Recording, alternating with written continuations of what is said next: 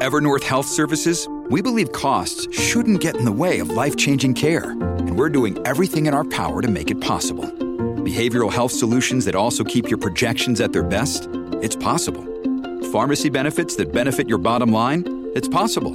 Complex specialty care that cares about your ROI? It's possible. Because we're already doing it. All while saving businesses billions. That's Wonder made possible. Learn more at evernorth.com/wonder. With the Lucky Land slots, you can get lucky just about anywhere.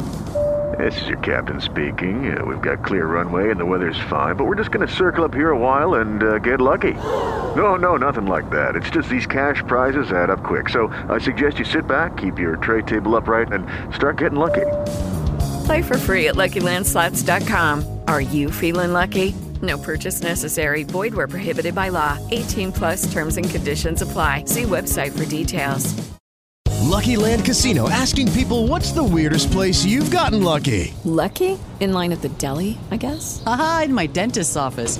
More than once, actually. Do I have to say? Yes, you do. In the car before my kids' PTA meeting. Really? Yes. Excuse me, what's the weirdest place you've gotten lucky? I never win and tell. Well, there you have it. You can get lucky anywhere playing at LuckyLandSlots.com. Play for free right now. Are you feeling lucky? No purchase necessary. Void where prohibited by law. 18 plus. Terms and conditions apply. See website for details.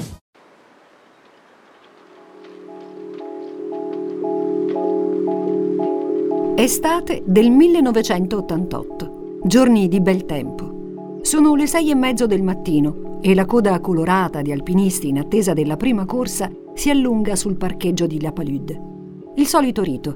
Arrivano le prime automobili, scendono coppie di giovani vestiti da alta montagna che si allacciano subito gli scarponi.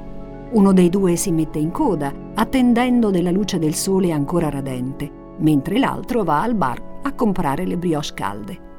La coda lievita fino al suono della campanella che annuncia la partenza della prima funivia. Tutti i giorni lo stesso rito, ai piedi del Monte Bianco. Il 16 agosto di quell'anno però il rito sembra alterato da qualche cosa di anomalo. Tra la folla, sul piazzale, si aggirano con uno sguardo vigile coppie di carabinieri e poi giornalisti, troupe televisive, curiosi di diverse età mentre lungo la coda, ma su lati opposti, per evitare lo scontro, due gruppi distinti distribuiscono volantini su cui si legge La telecabina della Vallée Blanche è un impianto progettato molti anni fa nel più totale disprezzo dei valori ambientali che ha degradato un luogo unico in Europa. L'altro gruppo consegna invece le fotocopie dell'articolo a firma Giulio Nascimbeni uscito sul Corriere della Sera con il titolo Caro Messner, quanto razzismo nella difesa dei monti. C'è tensione, la si sente nell'aria. Che qualche cosa di strano dovesse accadere in quella mattina dopo Ferragosto, tutti lo sapevano, ma cosa esattamente non era chiaro. In quel tempo Reinhold Meissner, che oggi conosciamo anche per la sua attività politica nei Verdi europei e per la pubblicità di un'acqua minerale, era un semplice, strabiliante, attivo alpinista. Ecco, tre giorni prima di quel 16 agosto aveva annunciato un'azione spettacolare che sarebbe venuta alle 10 antimeridiane su ai 3500 metri del Col Flambeau, nei pressi dell'arrivo della funivia, per protestare contro la telecabina a gondola che attraversa il ghiacciaio del gigante tra Italia e Francia. Una protesta senza uguali, intrisa di scelte etiche e rispetto per la natura, in questa nuova puntata de Il peso dell'aria, sono Marco Albino Ferrari e oggi insieme ripercorreremo un'altra splendida storia di montagna, scalando su, su in alto, fino alla cima del Monte Bianco. Gli ascoltabili presenta Il peso dell'aria nel castello delle storie di montagna.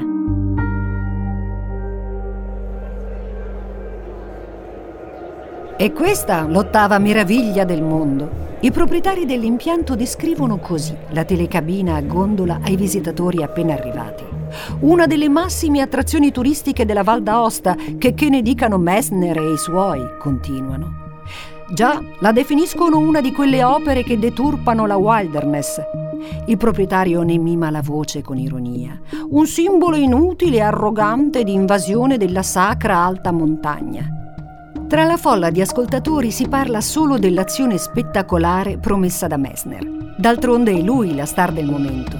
grazie alla sua associazione ambientalista Mountain Wilderness, che si ispira apertamente alla sorella più grande e famosa, Greenpeace. Cosa farà questa mattina Reinhold Messner? Qualcuno lo ha visto? chiede un uomo con un eccentrico cappello che spunta tra la folla. Qui non c'è, mormora una donna pochi metri più in là guardandosi intorno. No, neppure su a Rifugio Torino l'hanno visto. L'eco delle tante domande riempie la valle, nascondendo il prezioso silenzio della montagna soprastante. Ora dovete sapere che quell'associazione ambientalista, Mountain Wilderness, aveva studiato un piano nei minimi particolari, simulando, provando e riprovando come per un attacco militare o per una partita a scacchi. In fondo ne andava della sicurezza dei protagonisti, visto il pericolo che la manifestazione prevedeva. Per eludere sguardi inopportuni, Meissner, con il suo compagno di avventura, il noto alpinista genovese Alessandro Gogna, aveva deciso di avvicinarsi al Col Flambeau arrivando dalla parte opposta del massiccio avevano deciso di muoversi dal versante francese con un giorno d'anticipo e di trascorrere la notte in una tenda nascosta sul fondo di un crepaccio. Anche a Chamonix la notizia di una protesta di Meissner era nell'aria. Meglio tenersi alla larga dalla gendarmerie. Testa bassa, senza parlare, nascondendosi dietro grossi occhiali neri e cappelli tirati giù sulla fronte, hanno preso la funivia fino alle Guy du Midi, da dove hanno iniziato la traversata a piedi. Arrivano nel tardo pomeriggio, dai compagni in attesa. Uno sparuto gruppo che parla con fare accorto in mezzo al ghiacciaio. Tra loro c'è la guida alpina Giampiero Di Federico, il giornalista Stefano Ardito, uno dei capi di Mountain Wilderness, Carlo Alberto Pinelli, e Roland Losso, che è il factotum di Messner, nonché il custode del suo castello in Val Venosta. Laggiù, nel crepaccio, indica Pinelli. È tutto a posto, i fornelli sono dentro la tenda. Bene, a domani. Ok, allora stabilita. Le quattro di notte. Ecco due lucine uscire quatte quatte dal crepaccio. Sono le frontali di Messner e Gogna, che iniziano a ondeggiare seguendo il ritmo dei passi. Non c'è luna, anche l'aurora è ancora lontana, eppure una luce morbida si posa sulla montagna. Infinite stelle rischiarano lo schermo bianco del ghiacciaio, tanto che si vedrebbe melone anche senza lampade frontali. Ma è meglio non perdere tempo e andare sicuri con il fascio che rischiara i propri passi. Bisogna essere nel punto stabilito prima dell'alba. Intanto altre luci arrivano dalla parte opposta, dal rifugio Torino. Tutto come previsto. Quando si incontrano, gli uomini non si perdono in parole inutili. Si salutano a bassa voce, come se qualcuno li potesse sentire. Andiamo, ordina Messner alla giovane guida romana Giampiero di Federico. E, calzati e ramponi, iniziano a salire insieme a Gogna e Losso che li seguono poco sotto. Oltre la crepacciata terminale si innalza una paretina di neve lunga 100 metri. Un colpo con la picozza, due passetti veloci verso l'alto, un altro colpo di picozza e altri due passi, rapidi, silenziosi, proiettati verso una mattina carica di incertezze. L'annuncio di quell'azione spettacolare, come l'avevano definita loro, aveva già creato una piccola tempesta di polemiche che si era ingigantita nella folla ferragostana durante la festa delle guide a Courmayeur. Anche il presidente della regione autonoma Valle d'Aosta Roland Den e il sindaco di Courmayeur Trouchet si erano detti allarmati e assolutamente contrari alla protesta contro la telecabina dei ghiacciai. E poi ci sarebbe stata la gendarmerie di Chamonix, che sarebbe potuta intervenire, visto che siamo in territorio francese. E, perché sia chiaro, con intervenire si intende andare di mani. Ma i quattro di cui vi stiamo raccontando, che per ora abbiamo lasciato sul pendio della montagna, erano determinati, pronti a mettersi in gioco. Non capita tutti i giorni, del resto, di guadagnare la ribalta in un modo simile, men che meno con Reinhold Meissner, il più famoso alpinista del mondo. I primi bagliori rossi invadono l'orizzonte a est, frastagliato di montagne, oltre il dente del gigante, oltre il lontano Cervino, promettendo l'ennesima giornata di sole. E l'alba, quando il comando di Mountain Wilderness si trova in cima all'Alto Sperone, dove partono i cavi gregari a sostegno del pilone volante detto la scarpa. I cavi veri e propri della telecabina, quelli portanti e quelli trainanti, passano dalla scarpa in arrivo dalla stazione sul lato italiano prima di spiccare il lungo volo ad arco che taglia il massiccio. È esattamente sulla scarpa che insceneremo la protesta, spiega Messner. Utilizzeremo la carrucola che abbiamo costruito insieme. Dovete calarmi lungo il cavo gregario che scende con un'inclinazione di 45 gradi per circa 150 metri fino alla scarpa, dove mi sgancerò dalla carrucola. A quel punto voi mollerete la corda che cadrà fino al sottostante ghiacciaio. Tutto chiaro? Messner è teso. Il momento è importante e le azioni da fare sono complesse. Sospira, si guarda intorno. Pronto, dice. Calatemi. Masse d'aria già riscaldata dal primo sole accelerano nelle strettoie dei valloni, si impennano sui pendii fino a infrangersi contro altre ondate più fredde calanti dalle alte quote. Non è vento proveniente da una direzione precisa, ma gorghi d'aria mossi dall'alba che accolgono Messner là, in cima alla scarpa, sospeso nel cielo. Intorno alle sette, Gogna e Di Federico si trovano a perpendicolo delle corde fissate da Messner e partono, issandosi con le maniglie Giumar autobloccanti. Salgono dritti verso la scarpa, portandosi dietro il grande striscione giallo con la scritta che intendono srotolare. Ci siamo, è l'ora giusta. La folla si sta accalcando a Col Flambeux.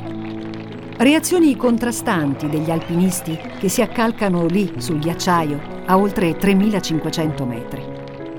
Atteso dai giornalisti che se ne stanno con il naso puntato in su, al momento giusto Messner scende calandosi come un angelo dal cielo. Lento, girando su se stesso, si avvicina. Posa piede sulla superficie gelata e la calca gli si stringe intorno. C'è la RAI, ci sono gli inviati delle maggiori testate. Si deve smantellare la telecabina che deturpa l'ambiente glaciale del bianco.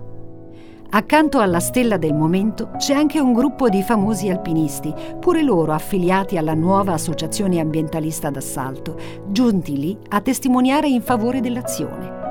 Gli applausi crescono e sul sottofondo si sente anche qualche buh fischi e buh a dire il vero paiono quasi eccessivi. In fondo il comando non sta recando alcun danno alla telecabina. Lo striscione là appeso non interferisce con il normale funzionamento dell'impianto. I turisti che hanno pagato il biglietto per attraversare il massiccio siedono comodi nelle loro cabine russe, osservando divertiti la scena dall'alto.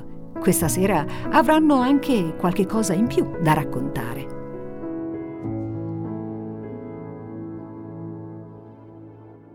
No, lo striscione non interferiva con il funzionamento della telecabina e non interferirà in futuro, visto che a nessuno verrà neppure lontanamente in mente di smantellare l'ottava meraviglia del mondo.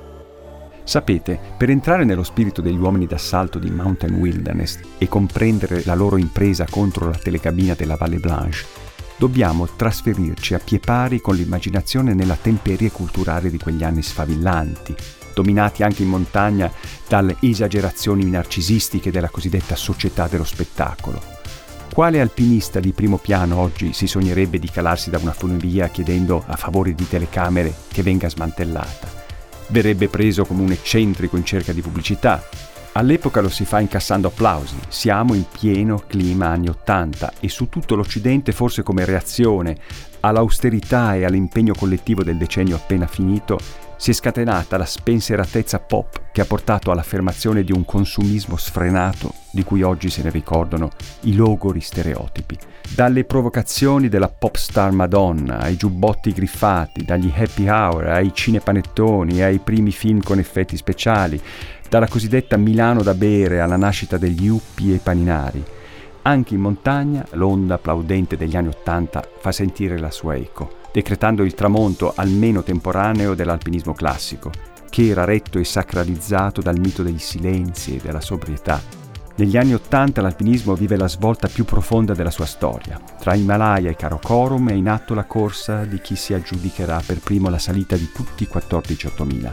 Mesner, appunto, nel 1986, i polacchi inaugurano l'alpinismo invernale sugli 8000 e davanti a una folla applaudente nascono le gare di arrampicata a Batonecchia.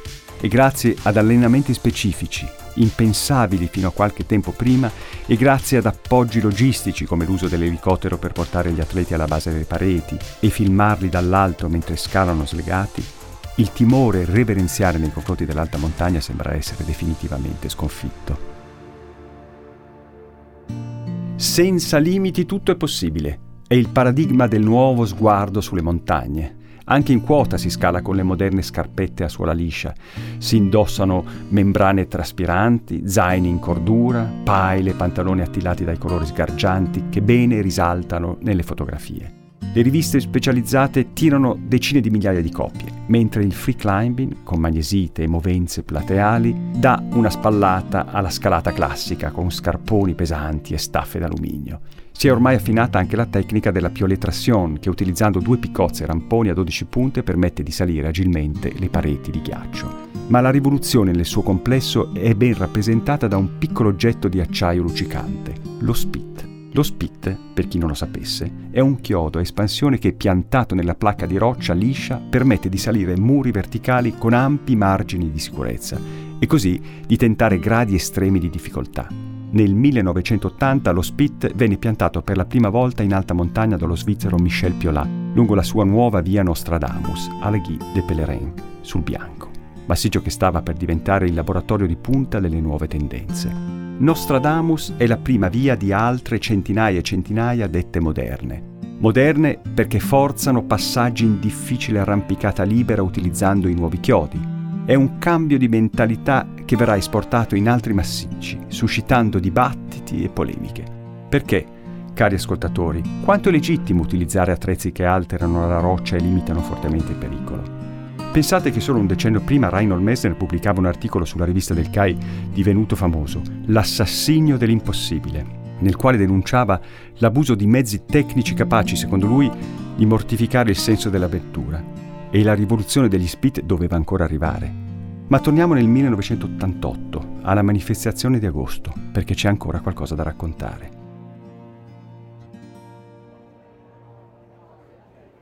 La scritta Pour le Parc sventola alta e fiera a ridosso della montagna, contrastando con il bianco candido del ghiaccio. Sotto lo striscione una grande macchia colorata smuove l'aria gelida. A decine si sono uniti al movimento della Mountain Wilderness per protestare contro tutto ciò che testimonia della presenza dell'uomo tra i monti. Sono solo un artificio, si sente gridare in lontananza. Questi bivacchi, questi rifugi costruiti dall'uomo deturpano le rocce, rovinano l'ambiente. La montagna è sacra uno scroscio di applausi e grida di approvazione seguono ogni parola. Quel giorno avrebbero preso il via alcune delle iniziative di pulizia della montagna per raccogliere le corde abbandonate e i quintali di rifiuti lasciati dagli avventurieri. Accogliete in voi il dono della solitudine, continua la voce in lontananza. Sentitevi parte di tutta questa bellezza. La montagna sembra sostenere queste parole con la sua eco che si fa sempre più forte. La wilderness è un grido di battaglia, una battaglia per la purezza. Facciamo un salto indietro nel tempo, lasciamo quelle manifestazioni per tornare all'anno precedente. Siamo nel novembre del 1987 e durante un convegno internazionale a Biella, sotto i palchi barocchi del teatro sociale, assistiamo alla nascita del movimento per la wilderness. Come? Inizia tutto con una vera e propria babele di lingue. In piedi, su un palco, davanti a un pubblico curioso, sono schierati lo scrittore francese Berbarami, la grande himalaista polacca Wanda Rutkiewicz, la guida alpina francese Patrick Gabarrou, il californiano Jim Bridwell e l'alpinista regista Teada Flores, l'esponente dei verdi tedeschi Richard Gödecke e naturalmente Reinhold Messner sono riuniti tutti insieme per stilare lo statuto delle tesi di Biella. Elaboreremo strategie coraggiose, anticonformiste ed efficaci, dicono uno dopo l'altro, per difendere e recuperare gli ultimi spazi incontaminati del pianeta. Si vedono sventolare carte mute nel pubblico. Lasciamo vivere le zone bianche, si dice a gran voce. I toponimi non sono altro che il sacrilego passaggio dell'uomo sulla terra vergine. Viaggiare in alta montagna, Patrick Gabarrou alza la voce su quella degli altri per ottenere il silenzio, significa perdersi per ritrovarsi nel cuore della natura. Oggi la wilderness è necessaria, continua Messner, anzi è obbligatoria. Non ha più senso parlare di esplorazione. Dobbiamo lasciare intatte tutte le montagne himalayane, il deserto, le foreste. Tutelare la wilderness significa tutelare l'esplorazione di noi stessi. La folla si alza applaudendo le parole di quegli intellettuali sportivi così puristi e irrequieti. Ma le alte quote senza funivie, senza vie ferrate, senza bivacchi possono essere vissute solo da pochi, solo da quegli alpinisti tanto bravi da salire in quei luoghi senza mezzi meccanici. Non è difficile da prevedere. Lo stesso accademico del CAI, l'intellettuale Massimo Mila, commenta così sulla stampa l'azione di Messner del 1988. Fanfaronate degli ecologi d'alto rango, ai cui squisiti sensi reca tanto fastidio la silenziosa teoria dei vagoncini rossi che collegano Punta Erbronner alle Ghidumidi, sopra le immacolate distese del ghiacciaio del gigante. Il dibattito, come potete immaginare, va avanti per molto tempo, anche sulle riviste dell'epoca, in una serie di botte e risposta tanto duri quanto appassionanti. Seduto sul suo dondolo scricchiolante, Harry De Luca legge con attenzione sulla rivista Micromega l'intervista a Reinhold Messner. Siamo nel marzo del 1998. Ma qual è la consapevolezza ha senso cercare nella natura solo il godimento del paesaggio, il rilassamento e la salute? Considerare l'incontro tra l'uomo e la montagna come un semplice ansiolitico naturale non è solo volgarmente riduttivo, è anche mistificatorio. Io credo in una montagna intera e sacra. Sacra? De Luca si ferma silenzioso ad ogni frase, scuote la testa e sospira. Lo scrittore posa gli occhiali da lettura sul tavolo e si alza dalla sua sedia. Si avvicina allo stereo.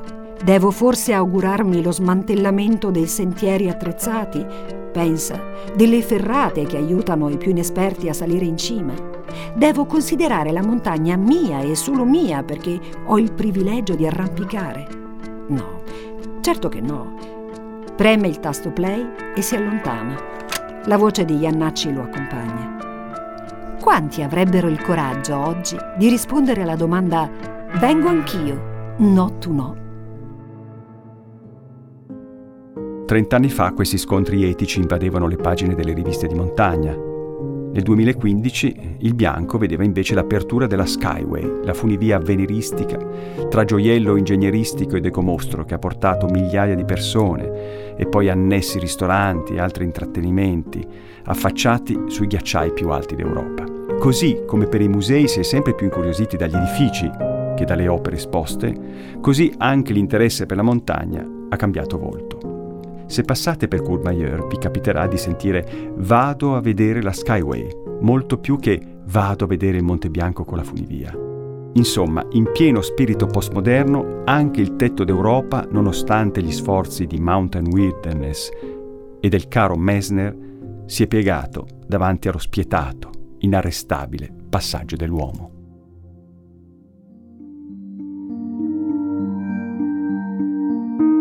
Il peso dell'aria è una serie tratta dal libro Nel castello delle storie di Marco Albino Ferrari, edito da Eupli. Il programma è condotto da Marco Albino Ferrari, voce narrante di Roberta Federici, adattamento in podcast di Simone Spoladori. Questa puntata è stata scritta da Francesca Limardo. Produzione di Ilaria Villani. Editing e sound design a cura di Francesco Campeotto. Tutti i diritti riservati per gli ascoltabili.